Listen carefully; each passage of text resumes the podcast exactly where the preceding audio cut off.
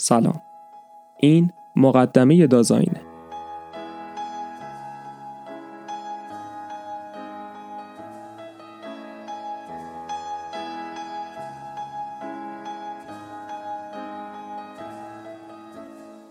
قصه این پادکست مربوط میشه به یه سردرگمی شخصی. تقریبا وقتی بودش که دوره کارشناسی من تو روانشناسی داشت تموم می‌شد. منم مونده بودم با یه عالم سوال بی جواب. که از اینجا به بعد قرار چطوری پیش برم؟ یه نقطه ای بود که فقط یه سری اسامی قریب و آشنا میشنیدم. بدون اینکه واقعا بفهمم چی میگن. بدونم اصلا کدوم فکر و گرایش قرار اول جوابگوی من بشه بعد برای بقیه.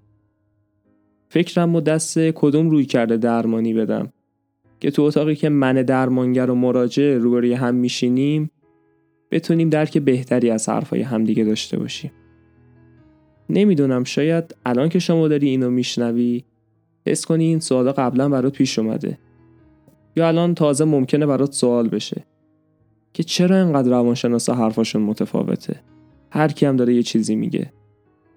خب شاید هم منطقی باشه. اینکه نمیشه برای همه نسخه پیچید. حالا اینکه اصلا نسخه باید پیچیده شه یا نه یه بحث دیگه است که بعدا میشه در موردش صحبت کنیم. خلاصه تصمیم گرفتم بپرم تو این ماجرا که تا جایی که میشه این علامت سوالا رو خاموش کنم. هرچی هم که تو این راه فهمیدم به شما هم بگم.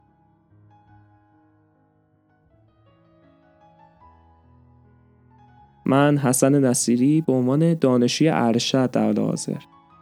و نه به عنوان یک متخصص.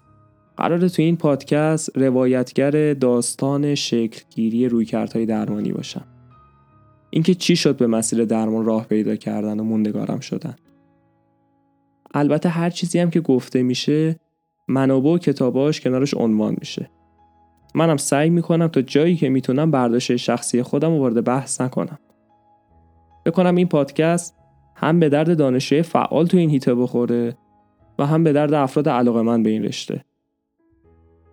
توی هر چند تا اپیزود تاریخچه و زندگی نامه نظریه پردازای روی کرده موضوعاتی که براشون دغدغه شده تصمیم گرفتن در موردشون صحبت کنن و هر چی که لازمه به شکل مقدماتی ازشون بدونیم و به زبون خودمونی گفتم حس کردم لازمه بگم که از اونجایی که علاقه شخصی من به روی کرده اکسیستانسیال هست این پادکست از ادبیات و هنر دور نمیشه.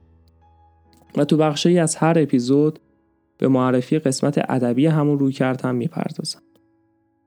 امیدوارم چیزایی که اینجا میگم براتون اونقدر مفید و جذاب باشه که به دوستانتون هم معرفیش کنید. خلاصه خوش اومدید. این مقدمه دازاین بود.